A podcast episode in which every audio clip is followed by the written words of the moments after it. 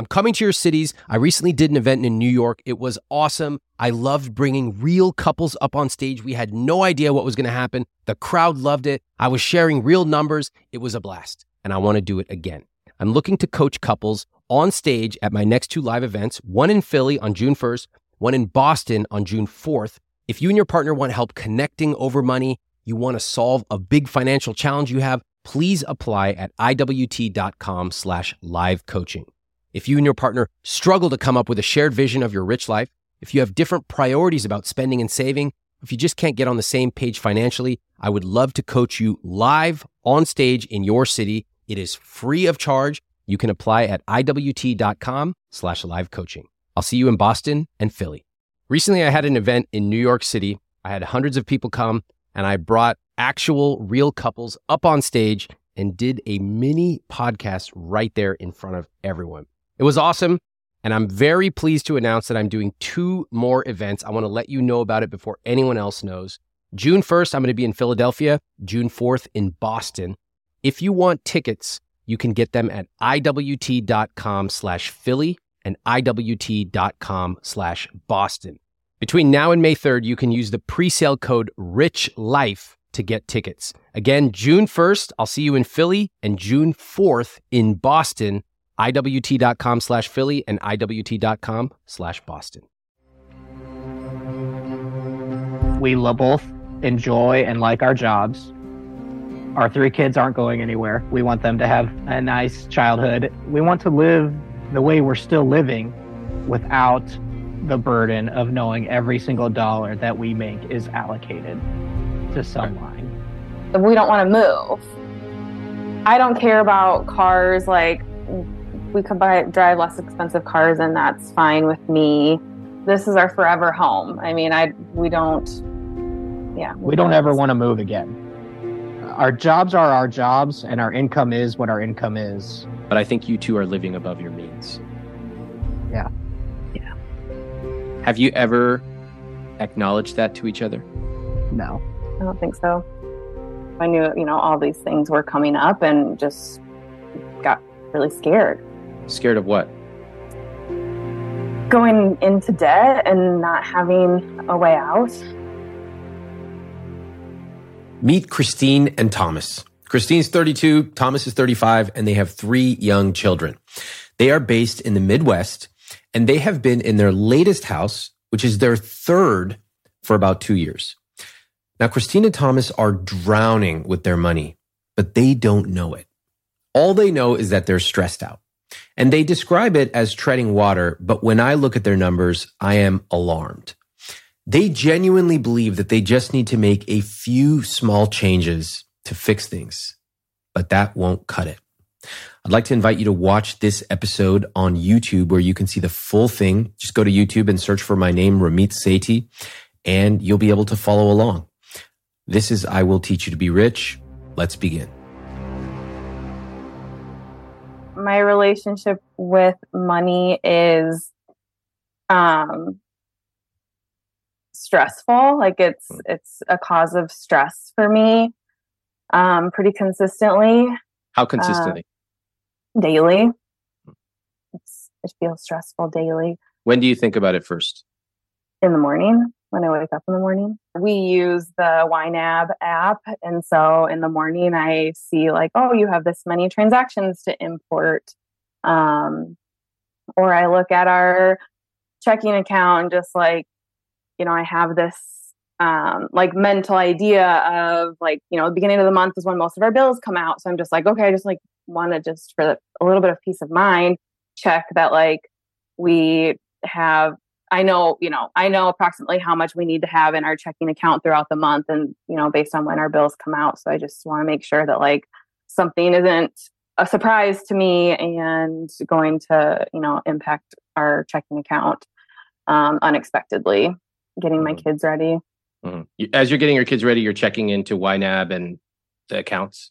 Yeah. So, like, I we have a three-month-old daughter. So, like, when I'm feeding her in the morning, I will be, you know, scrolling through my phone, and it's kind of just, like, on the rotation. I check my social media. I check my I check our checking account. I, you know, just kind of the rotation of the apps that I check. We use Google Sheets, so we have everything shared on our budget. And mm-hmm. so Christine, you know, like she said, is monitoring this stuff multiple times a day. And so then she'll message me or text me and be like, we have this coming up or gymnastics payments coming up. And so I'd say a lot of it is during the day, instant messaging as well. And what does it feel like when you see the numbers in Y N A B in your accounts?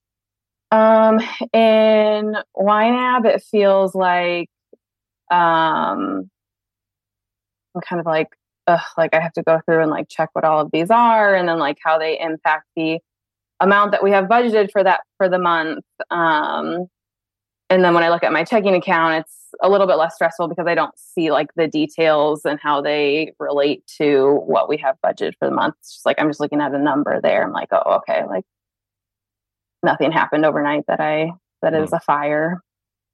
Oh, that's interesting. So are you looking for fires when you log in? Yeah. Mm. Mm-hmm. And if you find them, what do you do? Um, I try to just like store that away for a while until I have a chance to like go back in and handle it. Like, you know, speak, speaking of details, like for example, this morning I logged into our checking account and I saw like, oh, a check was cashed that we had written. And I was, we were both like, shoot, like I didn't know what the check was for because I couldn't see like the the image of the check. Um, and I asked for Thomas and he didn't remember what the check was for either. And so, um, that was stressful for me this morning because it was a couple hundred dollars. And I was like, mm, this, I don't remember this. Where did this mm. come from? Um, so that was something that was on my mind for a couple hours until I could find out what it was. It sounds stressful. Yeah. Like, like before ten o'clock in the morning, you're just inundated with all these numbers and worst of all, missing data. Yeah. There's nothing worse than missing data. Mm-hmm. It drives me insane. Okay. And then you have, you're looking for fires. It sounds like you're the firefighter, the financial firefighter in the relationship. Is that true? Yes. Okay. Is that what you want to be? No. All right. So our mornings are very different, but, but putting the kids aside, if that's even possible for just a second, the last thing I want to do in the morning is wake up and look at a bunch of rows of numbers. And I don't. So do you think that there's a possibility, a world that exists where you don't have to check your accounts every morning? Yeah, I think that's possible. How come you haven't done it? I don't know. Habit. Mm-hmm. What else? Well, you, you're telling me it's stressful in a bad yeah. way. So why haven't you changed that? Um, because I don't feel like we're comfortable enough or we have enough of like a cushion in our finances or a savings, you know, in our finances that can like kind of like account for those ebbs and flows. Yeah. Feels like you're living on the edge a little bit. All the time. Okay. All right. Uh, Thomas, tell me about your financial firefighting every morning. My financial firefighting every morning is listening to Christine. Um, and, you know, I am not a morning person, and having three kids under five, um, it's a lot to do. I'm out the door by seven a.m., bringing the kids to daycare. Um, and so... I'm not super chatty in the morning, and I am not very talkative in the morning. When do you talk and, about money? Um, all the time. Basically, whenever Christine brings it up. Oh, okay. Um, this is a super common reaction when one partner is anxious about money and the other is avoidant. The avoidant person almost always believes that their partner constantly talks about money. And to some extent, that may be true. If you are anxious about money, you will probably tend to bring up money a lot, especially at inopportune times. In the morning, when you're in bed, when the person comes home from work, all the time. As you can hear, Christine cannot imagine a world where she isn't constantly checking her accounts. But it's also true that the avoidant partner exaggerates how often money is brought up because they're sensitive to it. If money was brought up even once a month, they would probably still say, She brings it up all the time. If you ever follow me on Instagram, sometimes you'll see me post about my behind-the-scenes travel experiences, coffee tours, salsa-making classes in Mexico, all kinds of culinary stuff in India. And I'll get a lot of people saying, where do I find that Kyoto notepad maker that you found?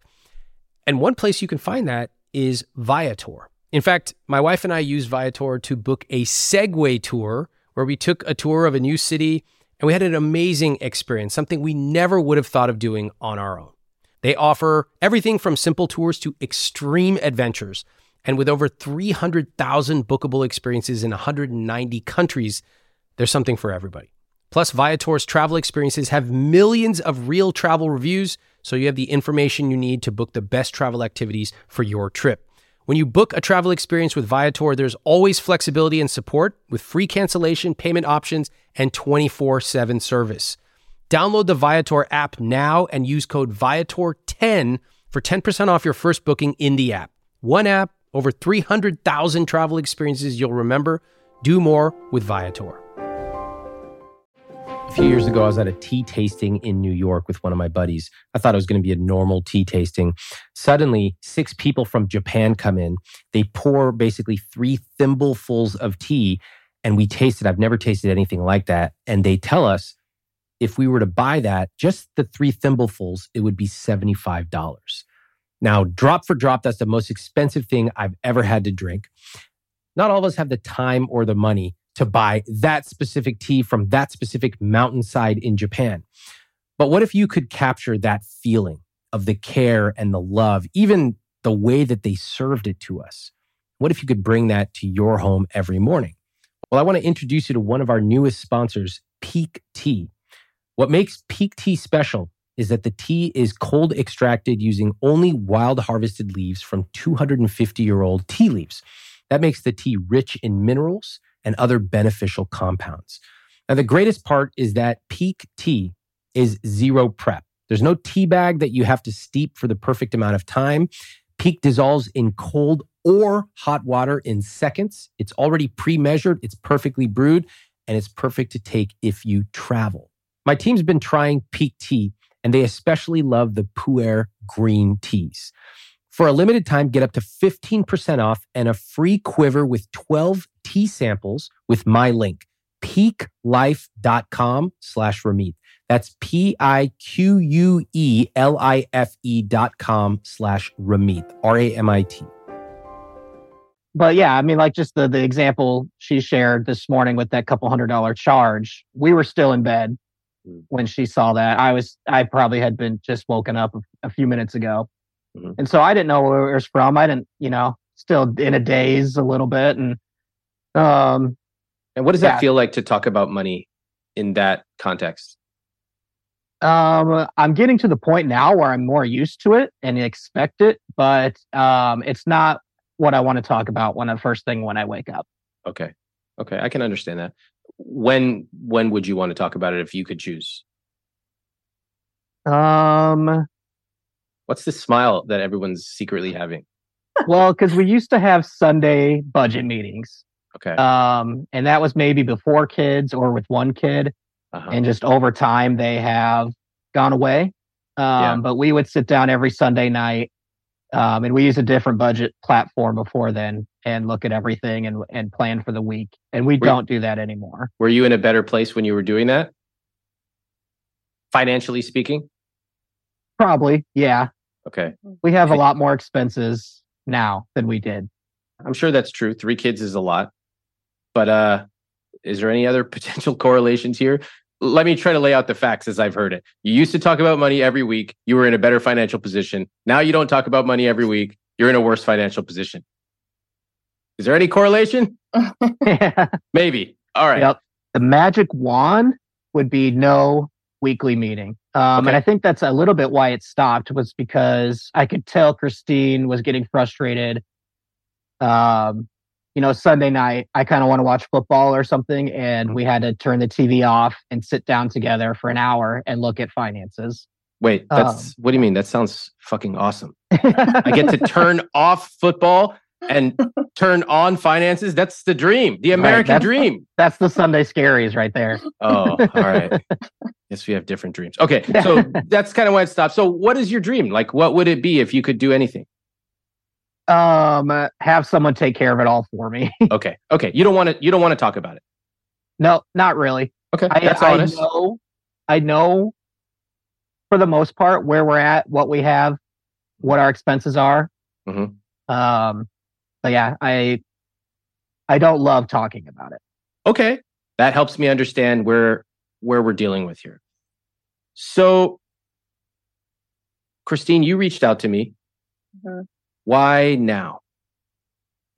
Because, um, so in the fall when I had reached out, I knew that there were some things coming up um, in the next couple of months that were going to greatly impact us. Like our mortgage went up. Um, we, you know, had another daughter. So daycare, she started daycare this month. Um, so that's, you know, an extra kid in full-time daycare. Um, and, you know, a hospital bill. On top of that, I knew that was coming up.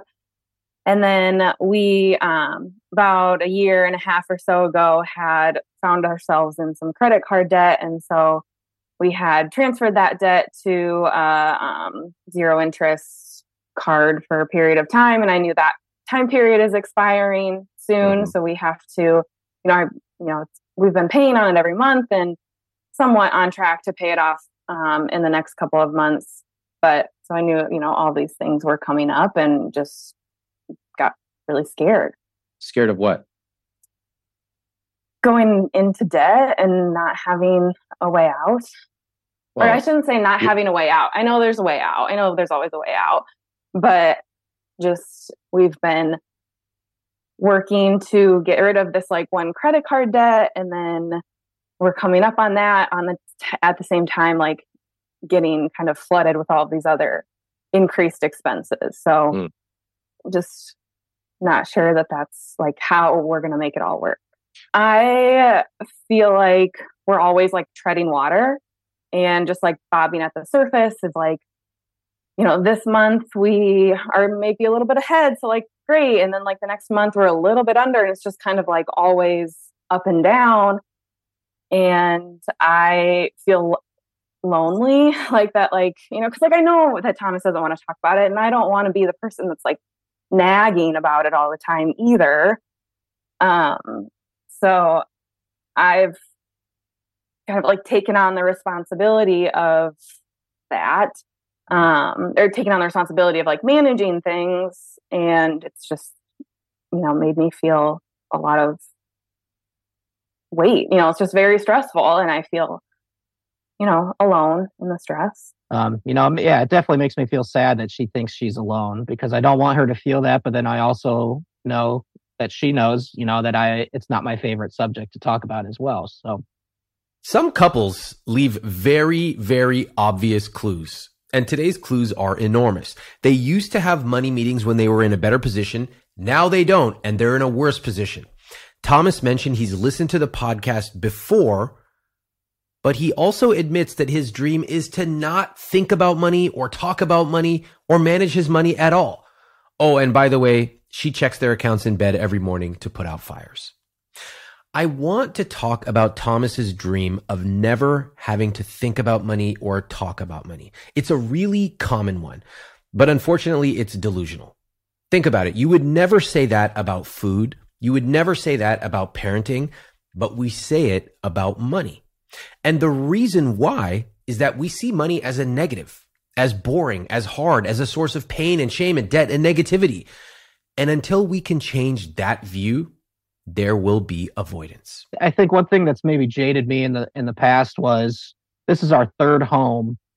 Um, and I kind of did the whole home buying processes before, like working with realtor and lenders and all those things. And it and it took a toll on me too, just the amount of communication and things like that. And I, once we finally got in this house that we hope to be in for a long time, I was kind of like, I'm done with this, you know? And, and then this means she, what? Like money? Like, yeah, I guess, you know, big expenses, dealing with lenders, paperwork, credit card stuff. I was just over oh, it. Oh, okay, I get it. That's a lot of paperwork to go through, but that's like me going into the forest, finding the most gnarly, rotten mushroom I can ever find. It's got maggots crawling on it. And then I eat it. I eat it three times. And then I go, you know what? I'm fucking done with food. Food, food is disgusting. I'm done with that. Like, you picked the worst of the worst of the worst thing to engage in three times. And now it's really colored your view of money. Yeah, exactly. Notice the blending of buying a house with money. Thomas had a bad experience buying three houses. So now he goes, all money is bad. And this is a classic clue for all or nothing thinking. They have kids. Let's say one of their kids throws up on their shirt. Are they going to say, I hate all kids? Of course not. But why? What's the difference between what Thomas does with money and what he likely does with his children? The difference is, if you are a parent, you understand that a kid throwing up is one tiny part of parenting. Yeah, it sucks, but it goes with the territory. In other words, you can see the big picture, including the joys of parenting, and you can put that disgusting puke in perspective. With money, most people do not have that perspective. They do not understand the big picture. Thomas literally sees buying a house as equivalent to money. He sees Christine's anxiety about money every morning as money. So it makes sense that he doesn't like money, that he avoids money, because from his perspective, money sucks. So you've had expenses going up. Before these expenses recently increased, how were you doing with your finances? So I think we've always felt like we're not poor. Um, but I think we, with the baby, with, you know, just with the, the medical bills, we've had so much more larger expenses happen, where in the past, it was so much smaller expenses that would pop up that we could ha- manage and handle better. Now, I still think we're okay. But um, we need to be more careful and more smart about what we're spending our money on. I would say that before these larger expenses came up, we were not in a wildly different place. Our expenses were a little bit smaller, so we had a little bit more of a cushion month to month. Um, but we've just never had a good, like, or a com- in my perspective, a comfortable amount in our savings that makes, you know, makes me feel like whatever comes our way, you know, we could field it, you know. What so, is that amount? Probably twenty thousand would be, would be comfortable, a comfortable starting place for me. But we both wish we could make more money. Um, and so that's kind of an ongoing battle, I think, where I had a job, my previous job right before this, I was making more money, took this job for m- more happiness. Mm. Um, and so not only did we have a large medical bill, another baby, two dogs, a uh, larger house. Um, we had no car payments before. Now we have one. Um, all these huge expenses that we have to pay monthly. And my job is making less money. We don't put anything into our, like, our Roth and, and things right now where we used to. What was the time period where all those changes happened? Within like six months. What? Pretty close. Well, looking back, what do you think about that? I mean, we bought our house because the interest rates were so incredibly low that we could afford it. Okay. Um, and I still think we can afford it. Can we look through the numbers? Because I think that's going to provide something to ground us around. Christine, walk me through these numbers. Yes. So our assets are um, five hundred ninety-seven thousand five hundred dollars. All right, fine. Investments? one hundred six thousand eight hundred dollars. Okay. Savings?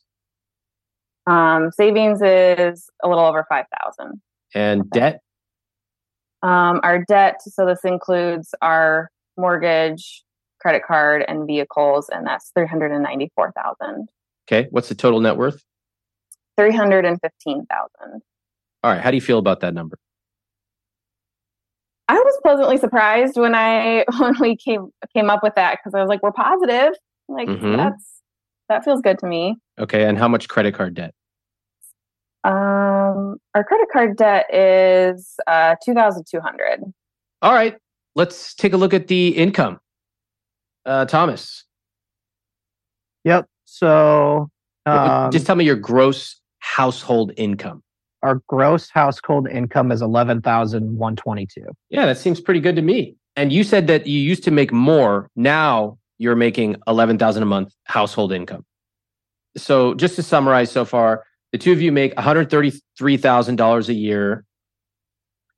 Um, you've got one hundred six thousand dollars in investments, five thousand dollars in savings, three hundred ninety-four thousand dollars in debt, of which three hundred sixty thousand dollars is your house, two thousand two hundred dollars is your credit card, and twenty-eight thousand dollars is your cars. And in terms of ages, Christine, you're thirty-two, Thomas, thirty-five. All right. So far, okay. Let's take a look at the fixed costs, shall we? um, what's that number uh, next to the fixed costs? The combined. How much are you both spending on your fixed costs as a percentage of your gross, uh, excuse me, your net income? ninety-eight percent. Is that high or low, or what does that number mean to you? It's outrageously high to me. Yeah. Thomas? Yep, same. Okay. What should it that, be? That's no wiggle room at all. Yeah, none. What should it be? seventy-five percent. Where'd you get that? I think Christine told it to me one time in the past, or maybe it was sixty percent. Yeah. Well, I can't remember exactly. It's less than ninety-eight. I'll tell you that. It's yeah. Gee, I wonder why Christine wakes up every morning feeling worried about money, and why when she tries to bring it up with Thomas, he avoids it. When you lock yourself into high expenses like they've done, you cause all kinds of downstream effects. It would be like building a house with an absolutely tiny kitchen. You go, hey, let's save some space, but suddenly you only have one burner, which means cooking takes longer. You don't have a big enough fridge to store stuff, so you have to run to the store three times a week. Your kids can't come home from college because you can't cook enough food, and on and on. These unintended consequences happen all the time with people's money, but we almost never trace it back to our fixed costs being too high. That is what's happening here. Generally, I, I prefer to see fifty to sixty percent. Okay. There are rare exceptions, but they are extremely rare, and you two are not in that rare of a situation. So with ninety-eight, what is the implication if you have ninety-eight percent of your take-home income is being spent on fixed costs? What? How do you think that that affects your life? We can't save an emergency fund, and we also can't save to do, you know, things that we want to do. Yeah. What else? Can't go on vacation. Mm-hmm. Can't lose our jobs. Right. That's a good one. What um, else? Can't get sick or have any other major expenses. It suddenly makes a lot of sense why, Christine, you're waking up, looking at your phone, you're asking about, like, sending urgent messages about a two hundred dollars check, which I don't do that. Right? I don't. And I don't want you to have to be fixated on two hundred dollars when the two of you make one hundred thirty-three thousand dollars. It's just, it, it, the way you have set your expenses up, it forces you to play small. And so you have taken this, this beautiful set of eyes that you both have. You can look at the entire world. You can see for miles, and you have turned it into a little pinhole where all you can see is cell D thirty-two. What is that expense? And we need to, like, light a fire in our relationship to identify this thirteen dollars expense that we don't know. Any of that sound familiar? one hundred percent. Spot on. Yep. Mm-hmm. It sounds awful. So it doesn't mean you're awful people. That's not what I'm saying at all. It just means the situation that you are in, it's not good. Mm-hmm. So let's see if we can find a way to make some changes. Okay, daycare slash school is two thousand dollars a month. So who's that for? Two kids, three kids?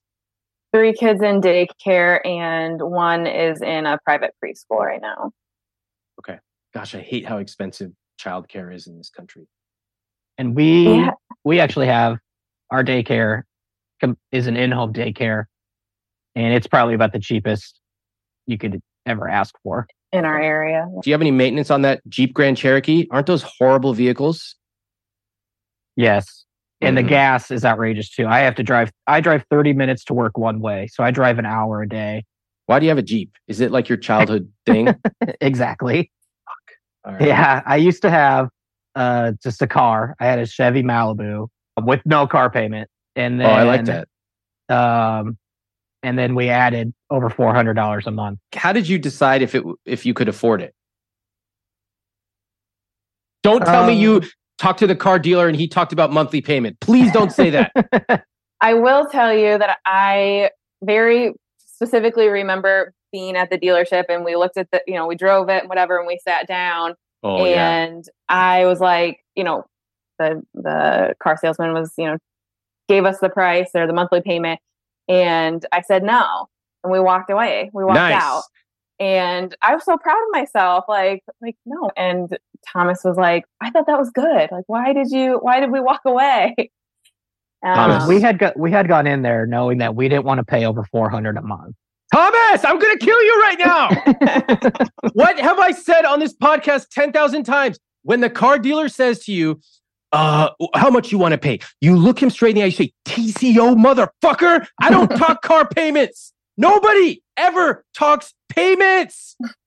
You talk about total cost of ownership. I want to know the full price. I think we said we didn't want to go over four hundred a month. All right. He's like, I could make it work.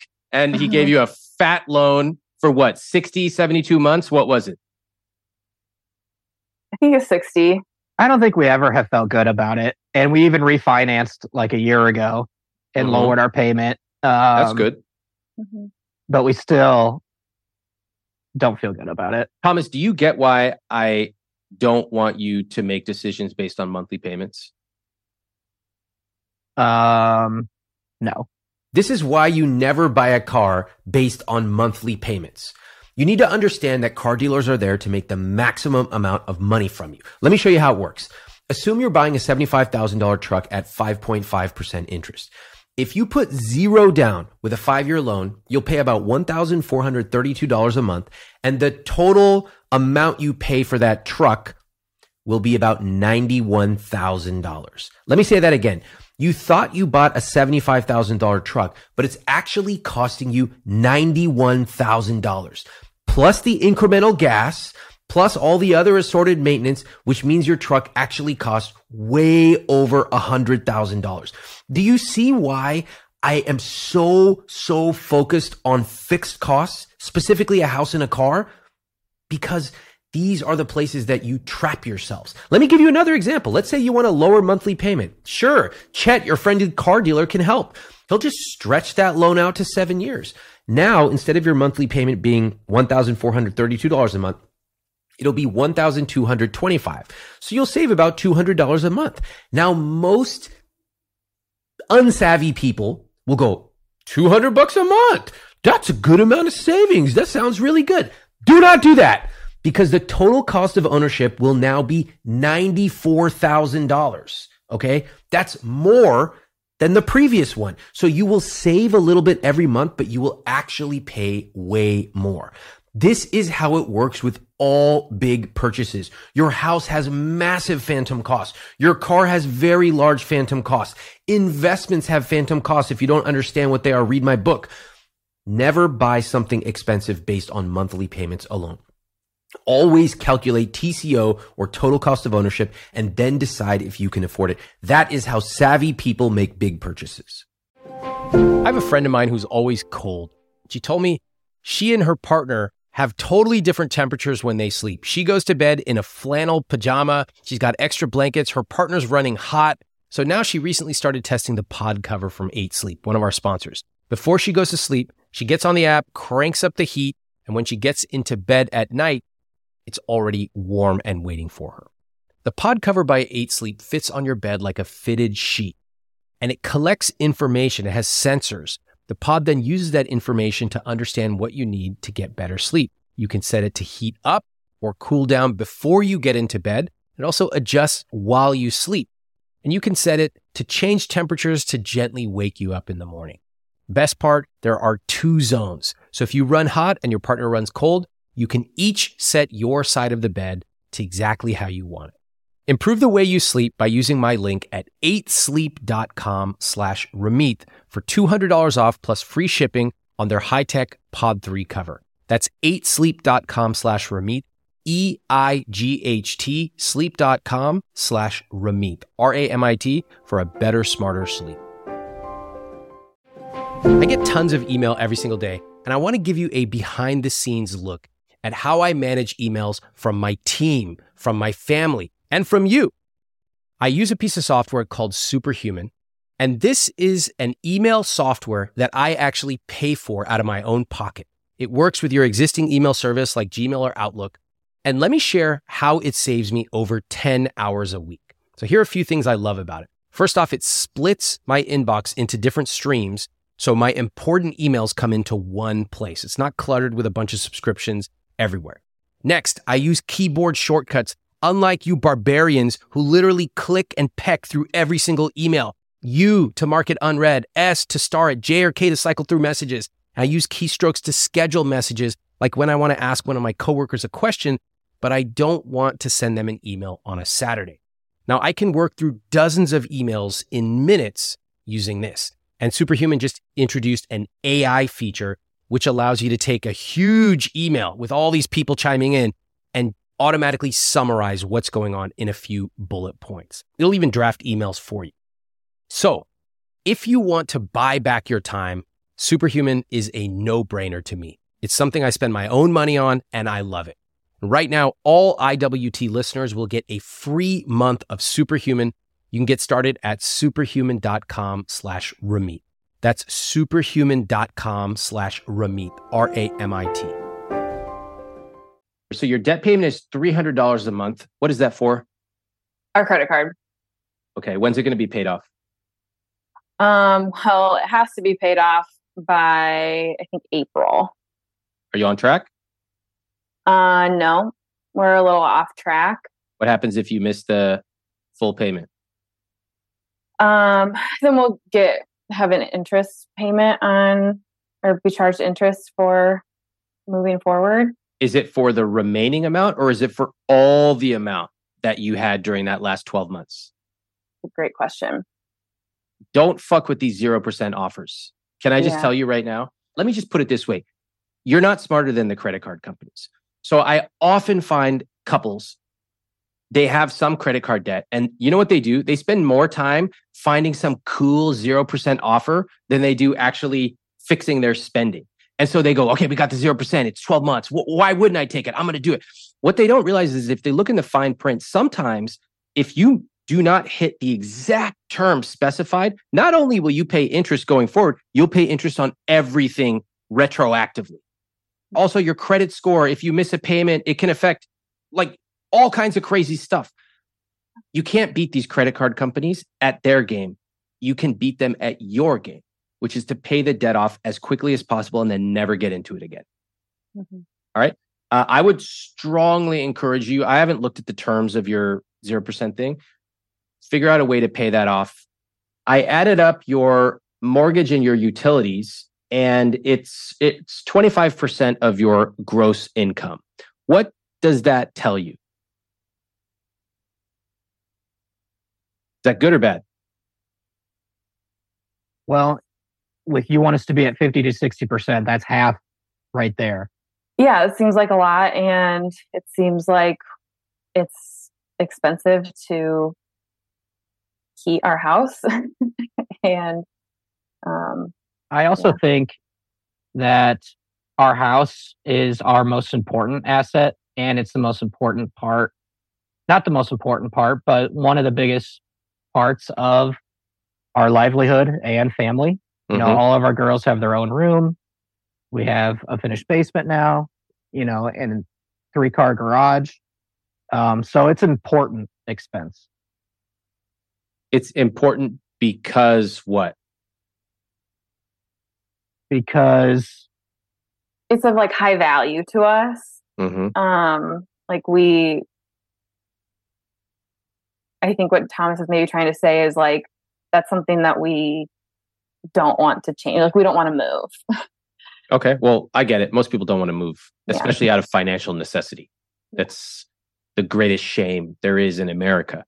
So, all right, I understand that. You are where you are. You have your house. You've told me it's important to you. But I think realistically, you should really uh, write yourself a new story, which is we spend a lot of money on our house. We value it, but it's not like it's a cheap house. Did you grow up in the Midwest? I did. Uh-huh. Your parents, uh, what do you remember them in terms of their lessons that they taught you about money? My parents were extremely frugal. My mom was a Catholic school teacher, never made over forty thousand dollars in, in thirty-eight years. My dad was an architect, but in small town Iowa. Um, and so, you know, I don't know, maybe towards the end of their careers, they made one hundred thousand dollars together, but um, it would have only been a few years. So we ne- we probably went on maybe three vacations my entire eighteen years living at growing up. Same house. And my parents never had a car payment. They always paid cash for their cars. Oh, wow. They, um, they still, even to this day, but growing up, they would walk, they walk all the time, and they bring a grocery sack and pick up cans. Wow. Um, and turn in cans. And it's, you know, we, everyone around town, you know, everyone kind of knows everyone in small towns, knew them, you know, knew that we're, we're not homeless people or poor people, but they would pick up cans to get those couple bucks every week. What was the dynamic between your parents when it came to money? From what I know, I think they had a really good relationship with money. They have a financial planner that would come to our house maybe every six months, mm-hmm. where me and my sister would have to stay in the basement while they met with with Rick upstairs. There was one time when me and my sister were both out of college where my parents finally, we had like a family meeting, and they looked at like, this is how much we have in retirement. You know, if we die, this is where these things are. Yeah. This is how much we have. And we're like, whoa, wow, you guys have a lot of money. And they're like, that's because we didn't do anything. Okay. And, and what do you think about that? That they didn't do anything? Um, you know, at the time, I wish we could have gone on more vacations and stuff like my friends were doing. But now looking back, I'm like, wow, they get, they're going to retire and they're going to have a lot of money for when it seemed like they didn't have jobs that made a lot of money. Yeah. Are they retired now? They both are retired. Yep. Okay. Did you grow up in the Midwest also? Yes. What are some of the money lessons you took away from your upbringing? Um, there's, I think, I mean, there's a lesson I feel like in, I don't know if frugality is the right word, but I do remember like, you know, we would use coupons when we'd get pizza. And mm-hmm. I remember like, going to, um, you know, like my mom likes to go to thrift stores and like things like that. Like I remember that, and I carry some of that with me today too. Do you carry any of those lessons into your relationship with your children?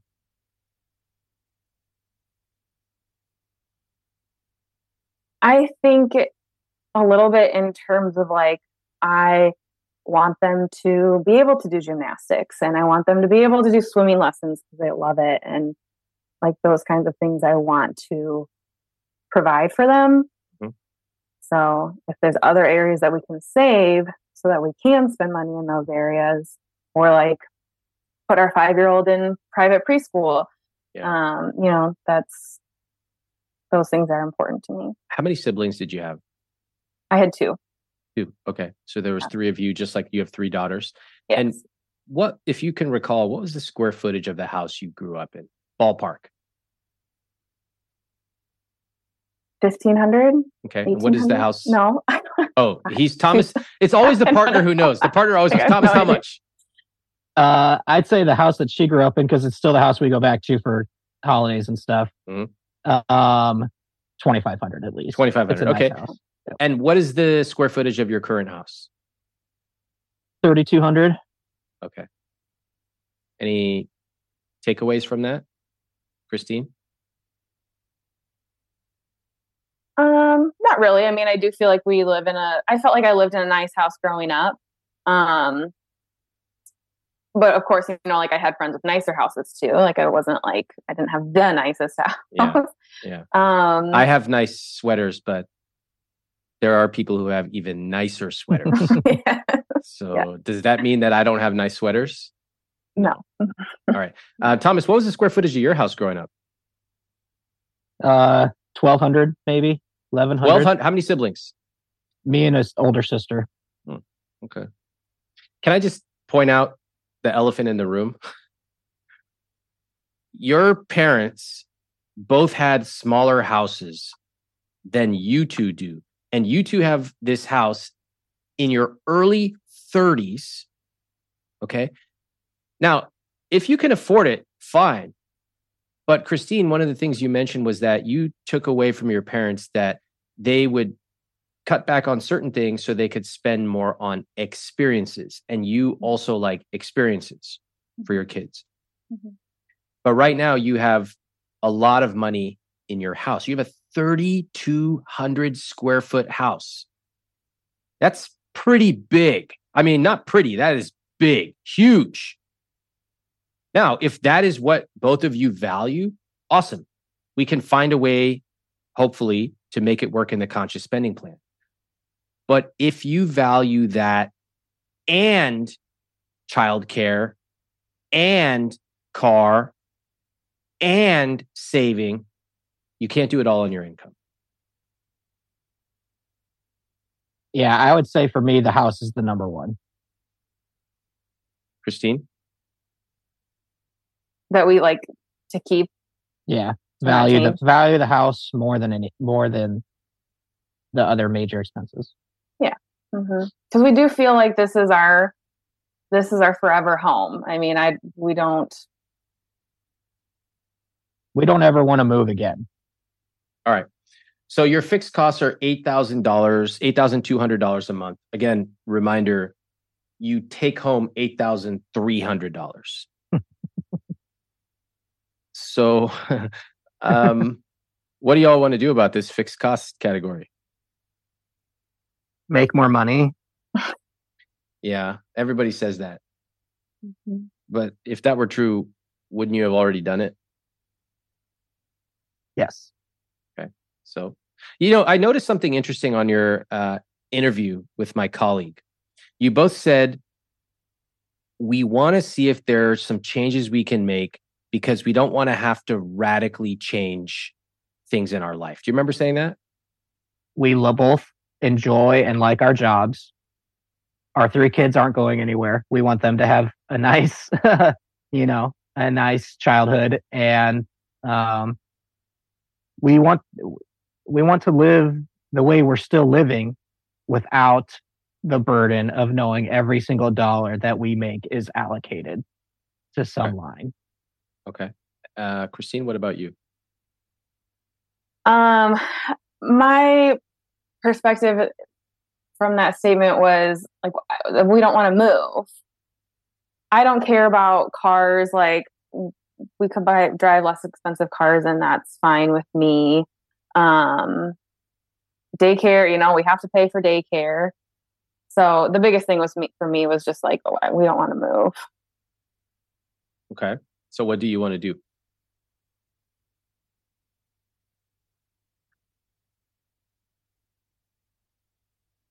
Christine. Your guilt-free spending is negative ten percent. So you're losing like hundreds of dollars every month, as indicated by the sheet. Christine, yeah, you just took a big sigh.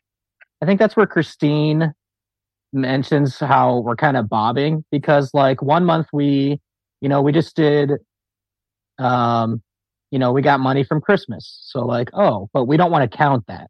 And it's yeah. like, oh, we had hail damage. So we got an insurance claim. So we have this unexpected money and that's these things, things keep popping up, but like we talk about it. We're like, we can't count on these things and we don't want to count on these things, but that's the only way we've been like able to yeah. to not feel like we are totally losing money every month. But you are. And we still are. Yeah. Mm-hmm. Okay. So what do you all think is the solution here? Please don't say earning more money. Well, I think, you know, we've talked about it multiple times. I think the car, the vehicle is a huge piece. Something that we explored recently was um, uh, selling Thomas's vehicle and and purchasing something that we um, that a friend was selling that would be a lot less expensive. Um, but you know, through that like week or so of like thinking about that and you know, kind of like running the numbers of like what could we get for Thomas's vehicle and what would we buy this, you know, all of this. So what did you decide, Thomas? So we still have the Jeep. Okay. The more I'm thinking about it, I'm like, do I, it's just a car. I don't know. I guess I've never had the car growing up that I wanted. You know, I had my parents' hand-me-downs yeah. all the way through high school, college, you know, and, and then this is the first car that I actually bought that I liked and wanted. Yeah. And so now just to give it up, or not just to, but to give it up um, because it's too expensive sucks. Sucks means what? Um, knowing that I'm going to drive something that I don't like. Yeah. Feels but like what? It's a bigger picture, I you know, I guess, in the scheme of things is the car gets me from A to B. And if it means we have more money to live the life we want to live, then that's a sacrifice that I should make that really isn't even should be considered a sacrifice, I guess. Mm. It's interesting hearing you talk about it like that, kind of contextualizing this car from it first being a dream of yours and something that you achieved. It seems like you were proud to be able to achieve it, to now saying, well, in light of looking at some of these numbers, maybe it's just a car. It's kind of an interesting journey to hear you say that. Have you ever talked about anything else like that? I don't think so. Mm-hmm. Not really. Mm-mm. So if we were to truly mathematically calculate this, you would go search for a car and you would find out that this car, you know, you're going to get a used car and uh, you're going to, you could do chapter nine of my book. It has how to do this. Your Jeep payment is currently four oh seven. Just for easy math, let's make it four hundred. Let's say you cut that payment in half. That's pretty extreme. Would you agree? Yes. All right. Plug that number in. So again, your Jeep payment is going to go down by half. Plug it in and let's see how it affects your overall money.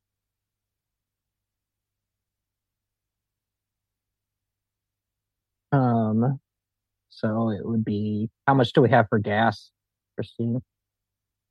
Um... Because with the van is three hundred, the half would be two hundred. So that's five hundred with... I think we usually have about three hundred for gas. Okay. Can I, can I suggest something, guys? Yeah. fifteen dollars here or there makes no difference. Keep it simple. I'm just trying to show you how the overall okay. thrust of this works. We'll just have it at five hundred. Uh, whoa, whoa, hold on. uh, not that, not that simple. Go back. So okay. what, what he just did for everyone who's not watching, uh, it, it was nine hundred fifty-three dollars a month. And Thomas was like, fuck it, let's make it five hundred. I was like, whoa, whoa, hold on, hold on. You took my advice too literally. T- take it back to nine fifty-three. I want to show you. Let me go step by step here. Okay, so nine fifty-three, you got a Jeep payment of four hundred dollars. I just want to cut that in half just okay. to keep things simple. So if I cut that in half, how much would your payment be? two hundred. two hundred. So why don't you take two hundred dollars off of your current car payment? So instead of nine fifty-three, it would be what? seven fifty-three. Exactly. All right, cool. And like, yeah, you'd probably save a little bit more with gas and all that stuff, but like, whatever, we're in the ballpark. Okay, yep. Can you tell me what just happened to the fixed cost number? What did it used to be? And what what is it now? It was at ninety-eight percent, went to ninety-six percent. What does it tell you? Doesn't really make a huge difference. This is irrelevant. You sell your Jeep, it's irrelevant. Should you? Yeah, sell that thing. But this is not going to move the needle for you at all. And mm-hmm. think about it. You were about to spend the next two months analyzing it. I don't know how to calculate all this shit. And it's pointless. Yeah. What does this tell you, both of you?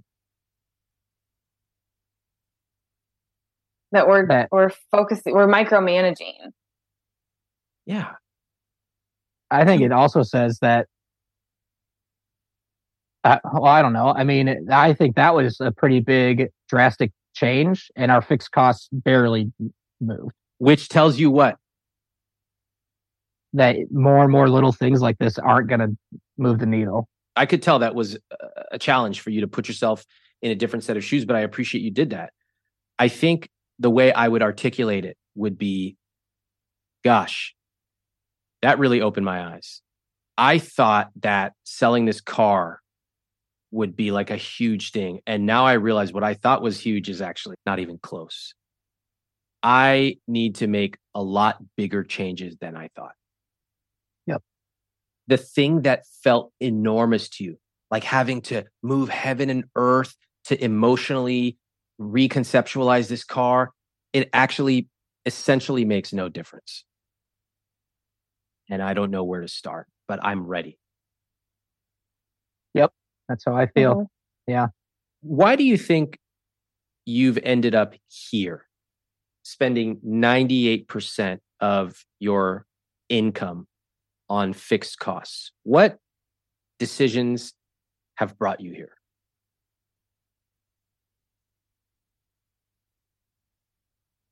I think the biggest decision would be to get a new house. And then I had got a new job two months later. Um, having two dogs that have not been cheap, um, which is an understatement. At one point, one of our dogs was taking eight pills a day. Um, and so we were spending hundreds of dollars a month on these dogs. And then also the decision to have three children.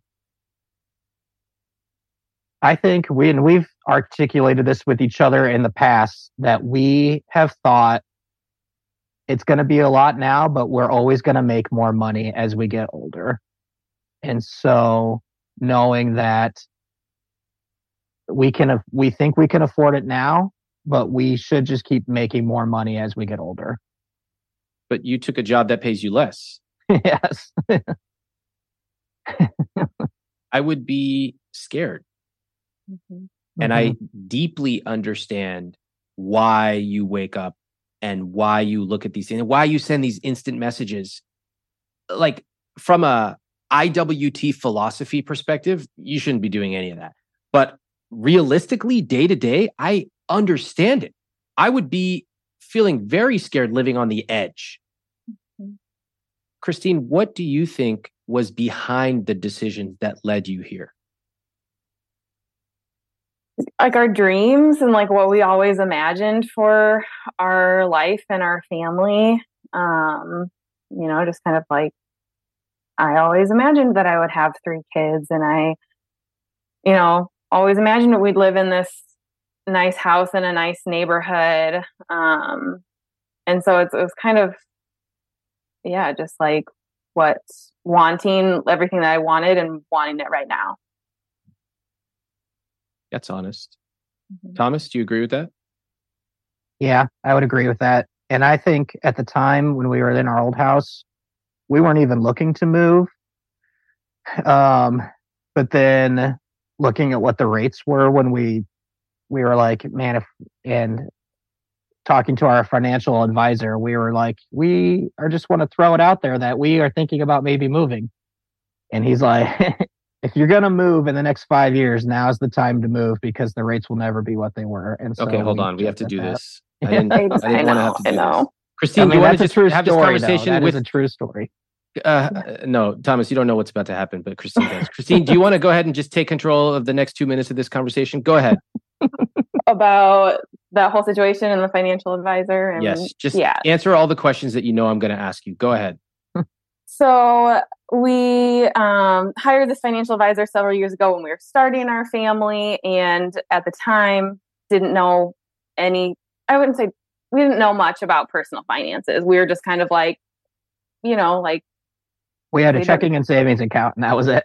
Yeah. Like it was like a vulnerable feeling. Like we're having kids and we feel like, we feel like this is the right thing to do to like, you know, help get somebody to help manage our money.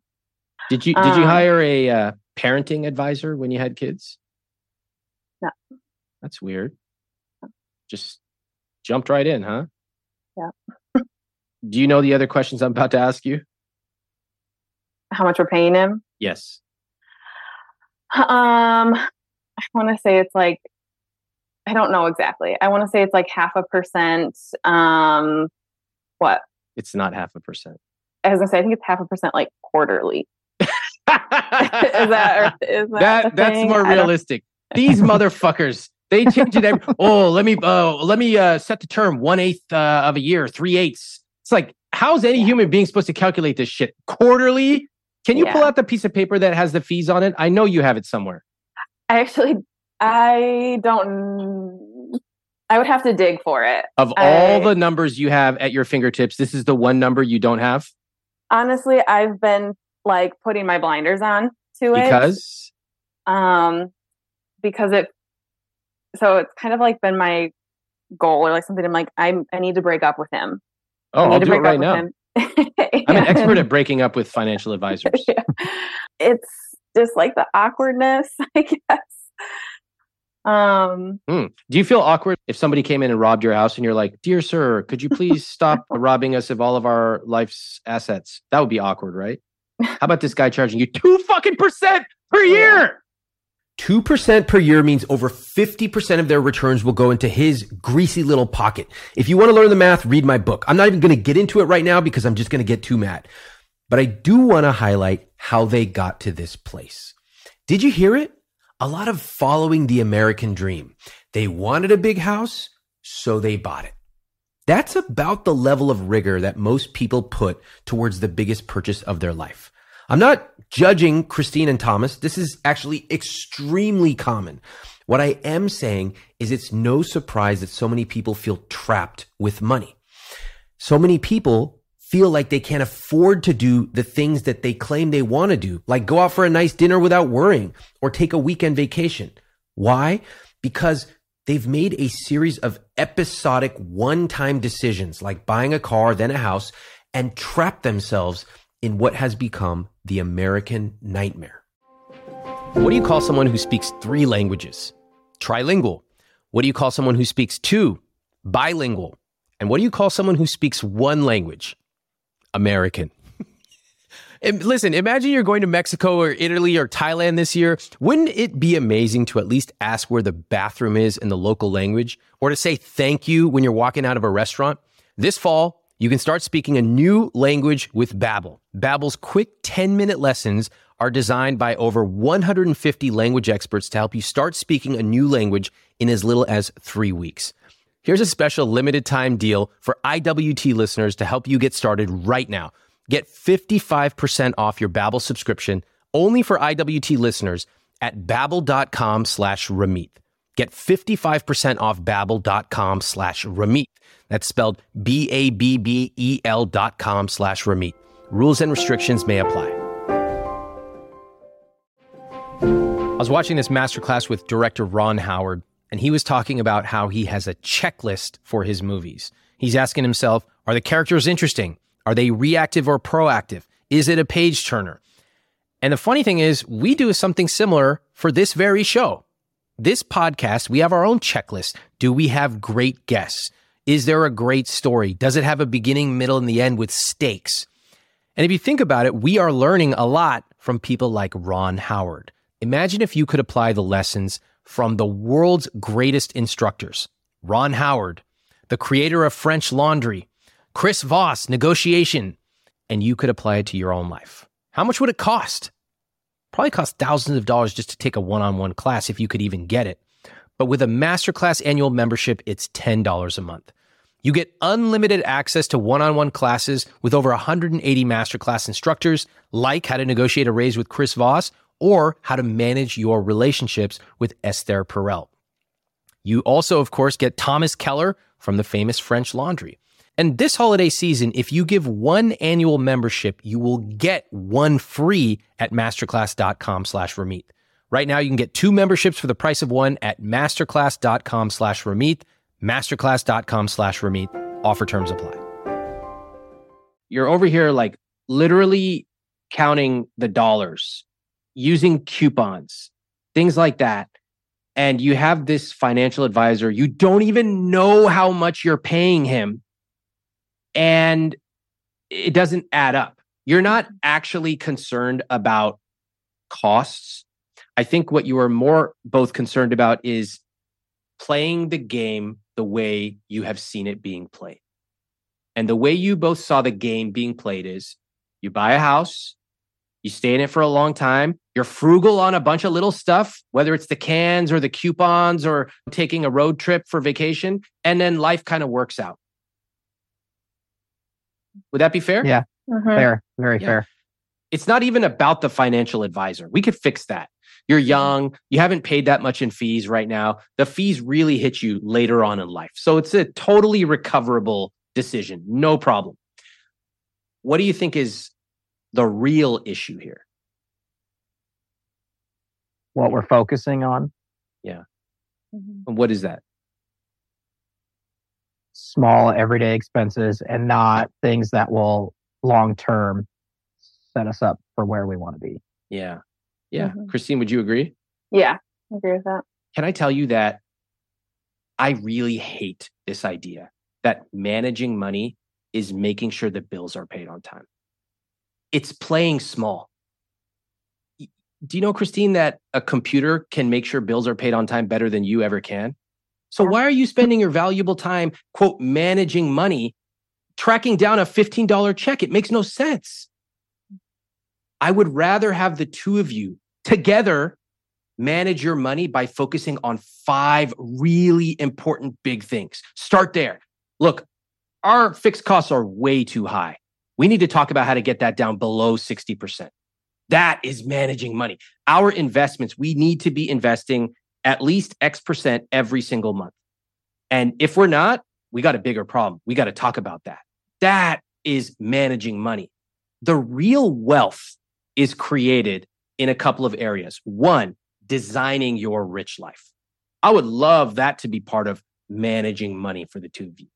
And two, the nuts and bolts mechanics of fi- personal finance involve these four critical numbers: your fixed costs, your savings rate, your investment rate, and your guilt-free spending. Get those right, and you shouldn't have to worry about the fifteen dollar check here and there. What do you think, Christine?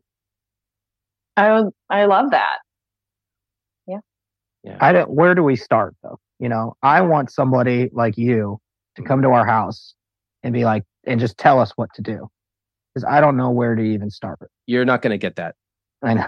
Can I tell you the real truth, Thomas, is you're going to have to engage with money. This is one of the most important things in your life. In fact, let's break it down. What are the three important things in your life? Family. Yep. Um, health. Okay. And livelihood. Okay. Livelihood would be work, money, all those things. Right. Okay. Great answer. Uh, Christine, what about you? Um, I would say, uh, you know, our kids and each other and experiences. Hmm. You know what's interesting? I love your answers, first of all. They're they're aligned. They're a little different too, which is cool. I like hearing all the similarities and differences. But some of the things you mentioned are your top three things are not actually represented in your spending at all. So do y'all see that the way that you've gotten here is you've gone bottom up. Whatever was put in front of you, you were like, we want that. Let's get that house. Let's get that car. Let's just do this. But you forgot about also going top down, which is, let's start with our vision of a rich life. What is important to us? And let's actually give ourselves permission to spend more there if we can afford it. But then we're going to have to cut on stuff that's not important to us. Yeah. So can we do that exercise right now? Sure. Sure. All right. Uh, what is your rich life? If you were to describe it, let's go Christine first. I would say my rich life is that we, um, I was thinking about this and kind of thinking of like, I want to be able to spend like fifty to eighty dollars, like no questions asked. Like that's, I can spend that much money. Maybe. I have to cut in here. Listening to this after I spoke to them, I find that answer to be so sad. And I wish I had said something at the time. Christine's rich life is being able to spend eighty dollars, no questions asked. Think about that. After all the work, all the worrying, all the decisions they've made, that is her promised land. Surely there's got to be more to life than not worrying about eighty dollars. That's like me saying my rich life is walking outside and not stepping on a nail. That's it? That's all we're working for? What you see here with Christine is a series of decisions that have forced her into thinking small, but she's been doing it for so long that she doesn't even realize it.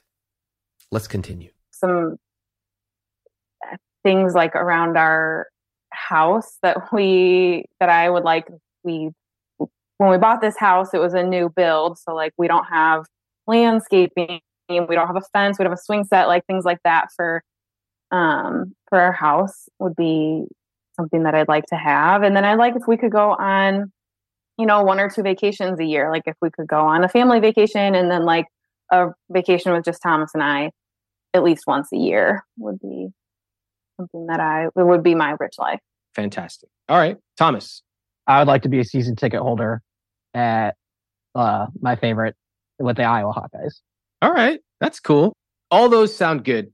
I like that they are, like, I can see your eyes light up when we talk about it. Is there anything about, like, do you care about kids' college? Do you care about retirement? Does that fit in anywhere here? Yes, I guess, yeah, that's true. Yeah, I mean, I think kids' college and having three girls, knowing that weddings are a thing in the mm-hmm. future as mm-hmm. well. Um, especially knowing like our wedding, how much Christine's parents helped us out with that. Mm. Um, but yeah, college, weddings, and then um, not having to work till we're sixty-eight years old as well. I mean, we both want to retire. Can I just tell you, just just so you know, I'm the opposite. Like, if there's a hundred bucks missing, I'm like, whatever, who really gives a shit? But I know every last decimal place on my investments. What's the difference? The investments where, are are much larger. Yeah. And long-term. That's yeah. where we spend the time and attention. That is way more important than fifteen dollars, twenty dollars here or there. Do you see why I'm emphasizing knowing certain, th- focusing on certain things versus other things? Yes. Okay. Makes all the difference. Yep. So.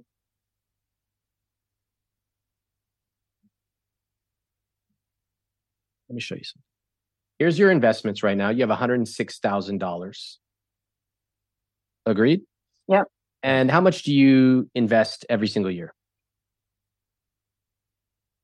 We haven't been for like the past year outside of our four oh one k's. four oh one k's are investments. Yeah. Um. So whatever. So if we do six hundred a month. Yeah. six hundred a month? Yeah. So let's just say seven thousand bucks. Fair? Just want to clarify something. four oh one k's are retirement accounts where you invest money. One odd peculiarity that I've learned with people is they literally do not consider four oh one k's to be part of their investments.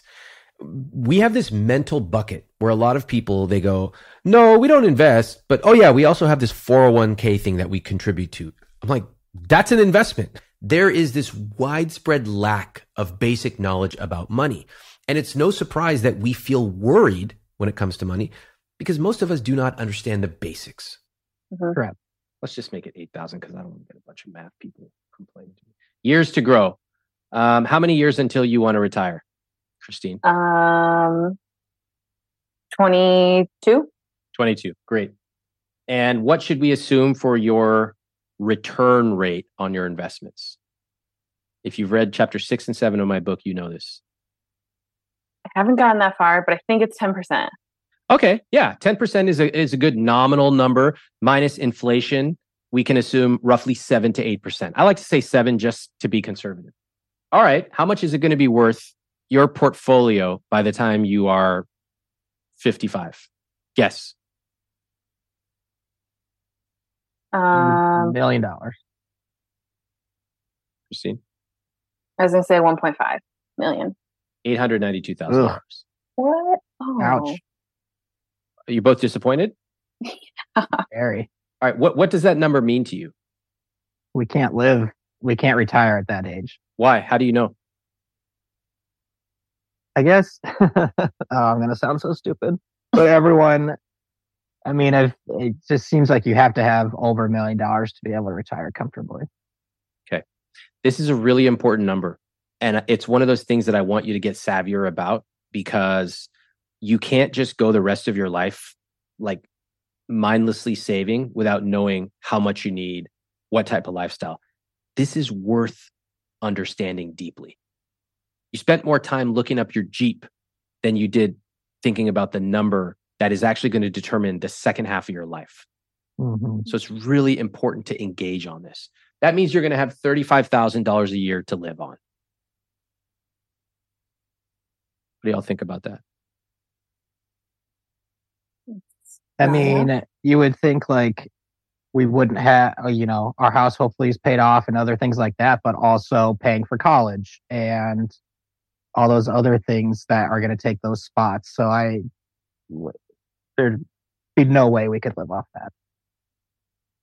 Yeah, there's no way that we could both live off of that. We really need to focus on our future and and, you know, investing for our future. The thing that matters the most is what are we investing in and what can we do to make sure we have the most amount of money when we need it. My concern is that it's very easy in America to just get on the conveyor belt and go. Mm-hmm. You wake up, you go, oh, that's what success looks like. I want that. I want that. And you wake up one day and you blink your eyes and you say, how did we get here? Yeah. And I think that's kind of what led us to where we're at with this conversation right today. All this is fixable, but you have some stories you tell yourself. You know, this is, we wanted this. We're not willing to give up this. Okay. I'm not here to tell you what you believe is right or wrong. I'm here to probe and, and interrogate your beliefs and say, is that true? Do you really need three bedrooms, four bedrooms, whatever? Maybe. Five. Five. Five bedrooms on a one hundred thirty thousand dollars income. I know you ha- you live in a low cost of living area, but that doesn't add up. You have yeah. ninety-eight percent of your fixed of your income is going to fixed costs. Mm-hmm. What are you hearing so far in this conversation that is different than what you have previously talked about when it comes to money? I, for me, I think what I'm hearing is that we need to um, kind of prioritize our investments um, and and start there. I agree. I think our our focus of where it has been needs to change. You know, we've gone through Dave Ramsey. We did Every Dollar where we tracked everything we spent on. We do Y NAB now. And I think we can keep those things, but our focus has to be, I think number one is a big mind change set for me to be involved.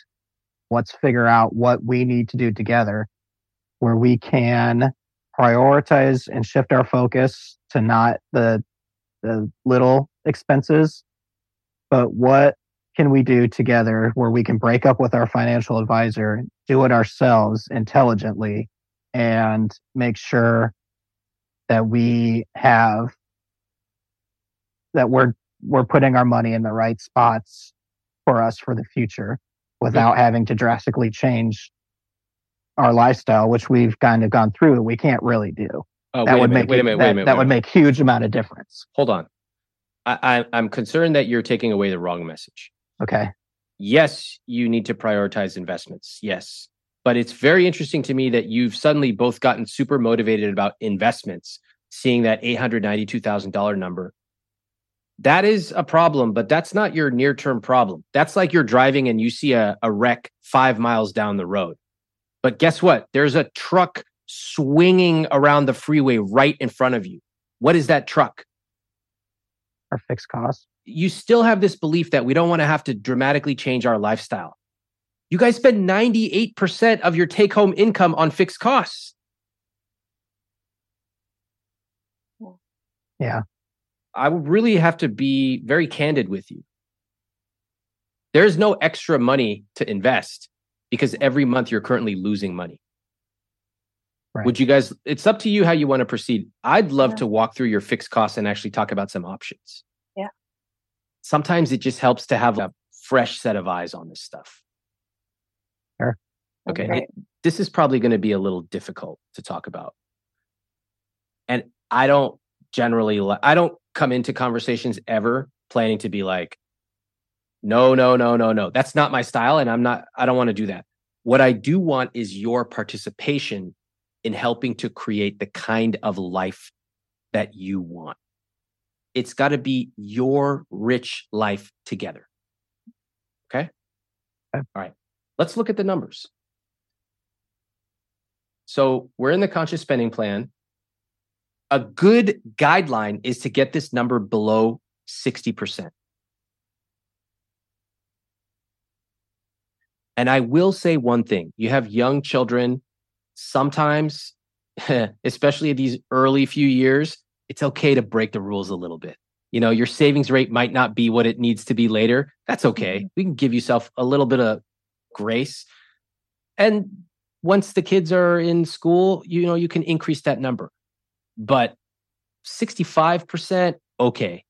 ninety-eight percent, it just can't happen. So how do you, I, I'd like to see the two of you have a discussion about this, and I will observe.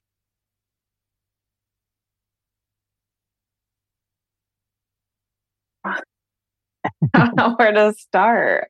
I mean, uh, we just really don't want to move. I mean, that story about downsizing and everything, uh, like, I just don't think for either of us, that's something we want to do. Don't talk to me. Talk to each other. Right? Yeah. I mean, Christine, yeah, right? no, I, yeah, I don't want We want our, we love our house and we want to be here forever. Mm-hmm. Right? So yeah. taking the house out of it, I think that's where we need to start.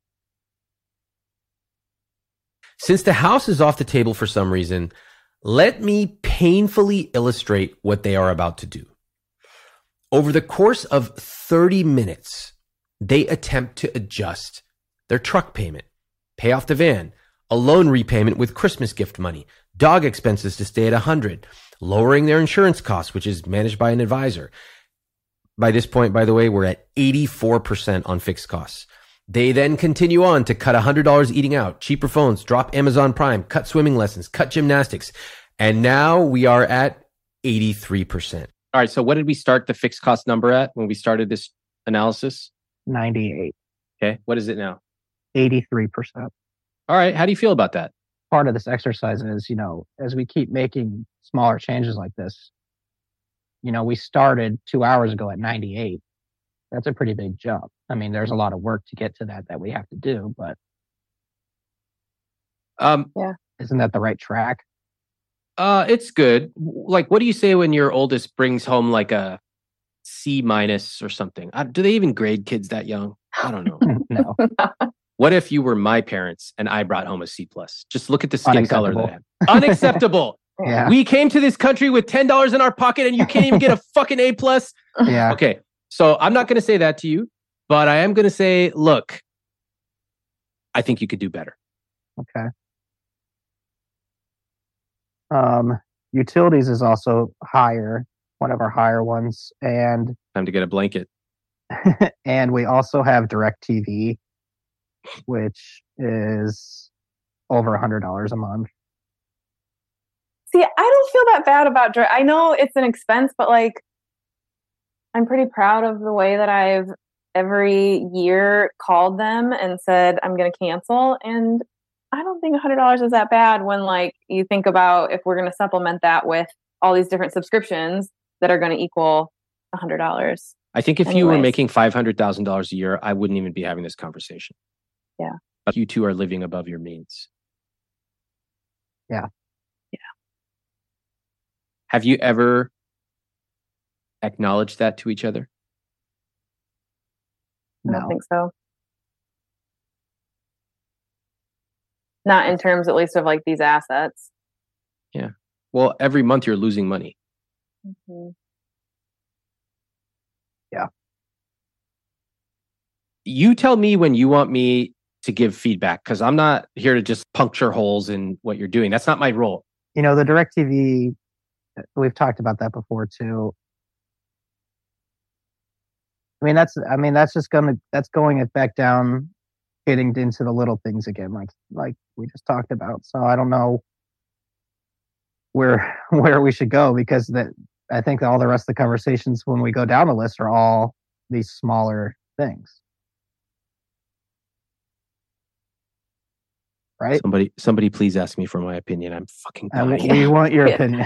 Yeah. Okay. Thank God. I like feel like I'm going to explode. Okay, listen.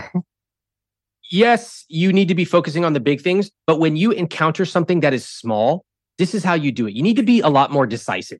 I feel like we're so slow. Everything's moseying along. I'm like, fuck, we have a lot of urgency here. You have three young kids. You're in your thirties. You either correct this or you spend the rest of your life treading water. That sucks. So one hundred dollars for DirecTV, I go, question number one, is this part of my rich life? No, gone. Done. What's next? That's the tenor I want to get. This cadence. We've got to pick up the pace here. Mm-hmm. All right. That's yes. just my opinion. Now you decide what you want to do with it. Will you just do that for every line for us? I did something better. I just taught you how to do it. How are we going to get it down to sixty though? A great question. Yeah. Can we play with something for a second? The beauty of having this on a conscious spending plan is we can just delete something and see what happens and then put it right back. Mm-hmm. Okay. Yeah. So what is a very, very expensive thing on your fixed costs? A mortgage. Okay. Let's just zero that thing out. Pretend that you have no payment. You, I don't know. Who cares? It's just a model. Zero it out and see what happens. Okay. What just happened? Our fixed costs went down to fifty-five percent. From from what to what? eighty-three.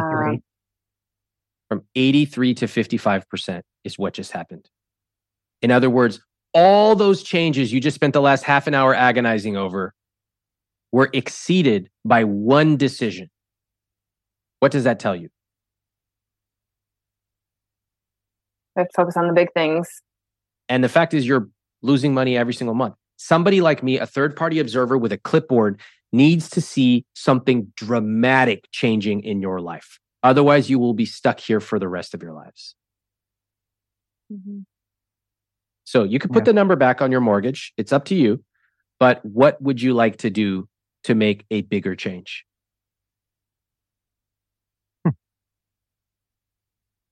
I don't know the answer to that. These ones make everybody uncomfortable, don't they? To talk about this. Yes. Mm-hmm. And yet it is really the only thing that actually matters.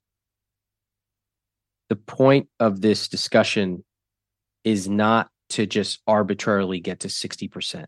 Trust me, a day from now, neither of you are going to be motivated by some arbitrary number called sixty percent. The point of this is for you to define your rich life, which you told me was family, was experiences, was health, et cetera, and to match up your spending into that vision. Even though you have made progress, you are still approaching it with like a tiny zero point three millimeter pencil, and you need to have a gigantic gigantic pen, broad stroke to make big changes. One of the first things you said to me uh, when you spoke to my colleague was, uh, we, we don't want to change our lifestyle too much. And we're still there. You don't have to. It's your lifestyle. You will keep paying your mortgage. You will send your kids to school, all that stuff. It's fine. But invisibly, you will be slowly getting pulled underwater. And you will increasingly fight.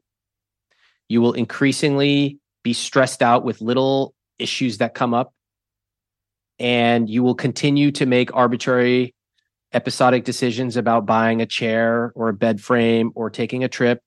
And what will become bigger and bigger in your relationship will be money. Let me jump right into the follow-ups because they are fascinating. Christine said, I have been reflecting a lot on my mindset towards money and our budget since our call. One thing that is really sticking out to me is that for years, I have been focusing on small details, which put me in a vicious cycle of frequently checking account balances and strictly tracking our spending, which has caused worry, stress, and lost sleep. I learned that the real impact for our money happens at the ten thousand foot level. Thomas and I now have a plan to improve our greater areas of spend. Our call also helped Thomas and I to start handling our finances as a team. We have a short-term and longer-term action plan that we both agreed to. I feel much less alone and am motivated to succeed as a team with Thomas. And Thomas said, we understand that we are focusing too much on the small details and not the larger picture. We also took to heart each other's feelings and thoughts toward how we approach money. We've set goals. I am going to give up the Jeep, sad face, but we both understand we are living above our means and willing to make sacrifices. They also updated their plan together. And here are some of the decisions they made to reduce their fixed costs. In the next thirty days, separate from current financial advisor and shop out insurance, cancel DirecTV, cancel gymnastics, look for cheap car options, begin process to sell Jeep, cut one hundred bucks from monthly groceries. And they continue on, get a raise, get a side job, and not look at accounts each day. Their goal is within a year, sixty to sixty-five percent on fixed costs. Now here's an even more recent update. I actually heard from Christine and Thomas a few weeks later, and this is what they said. Since our last update, we have sold the Jeep and purchased a less expensive vehicle for Thomas, which reduced our car payment by two hundred dollars per month. We canceled our daughter's gymnastics class, have reduced our grocery spending, and got the P M I removed from our mortgage. Ryan got his annual four percent raise, and I adjusted my tax deductions, which increased my take-home pay. These changes have reduced our fixed costs from ninety-seven percent to eighty percent of our income. We still have a ways to go, and we are very proud of the progress we have made so far. We have weekly budget meetings, and I've gotten out of the habit of checking our accounts first thing in the morning or even daily. I feel like we are partners and more equally share the responsibility of managing and being aware of our finances. We've both been listening to recent I W T podcast episodes too, and it has been fun to have those as a topic of discussion. You have made a big impact on us, and we really appreciate it. Well, I'm thankful to both of them for coming on this episode, for having this conversation with me, and for you for listening. I'd like to encourage you with a couple of things that you can do now. If you listen to this episode and you heard something that struck you, that you feel the same way, you're thinking too small, you can take control of your money. First, you can do it on your own. Get my book, get it from the library or any bookstore. I Will Teach You to Be Rich. Pair it with the journal, and you solo or you and your partner can sit down and design your rich life and use your money to live it. Second, if you want help to actually do this faster and adapt it to your life, get in my money coaching program.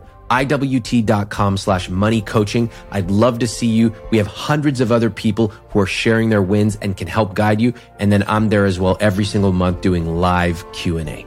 Thank you for listening, and I'll see you next week. Thanks for listening to I Will Teach You to Be Rich. I'm Ramit Sethi. Please follow the show on Apple, Spotify, or wherever you listen to podcasts. If you haven't read I Will Teach You to Be Rich, my book, pick up a copy. You can get it at any bookstore or any library, and it will show you the specific tactics for how to build the I Will Teach You to Be Rich system into your personal finances.